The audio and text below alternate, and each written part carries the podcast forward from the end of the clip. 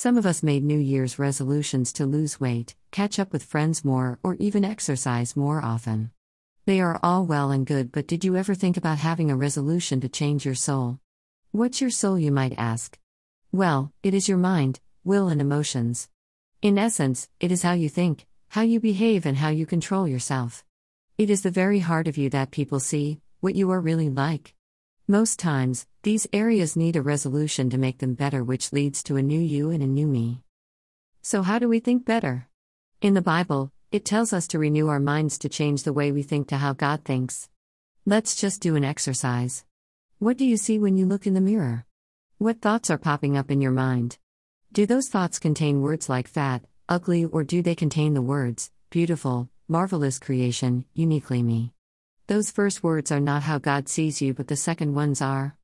God sees you as righteous, holy, a new creation, and His princess. That is the reason we need to change our thinking. It often is not right, it may be what you think you see, but it is not the truth. Once you change your thinking to God's way of thinking, which is good, a new you will start to emerge. How you behave. Are you selfish in your behavior towards others or are you always kind? Do you treat people differently because of their class, their looks, or their race? If so, I want you to think about this. God loves you unconditionally. He doesn't say because you are not Jewish, I don't love you.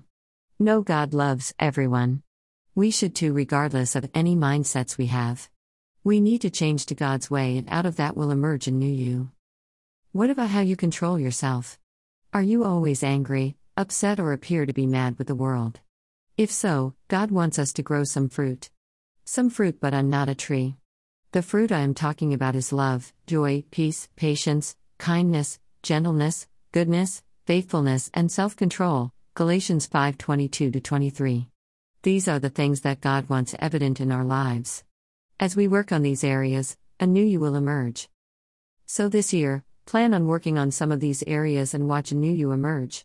I will be to watch a new me emerge. Won't you join me? Have a blessed week and keep living the life God intended for you.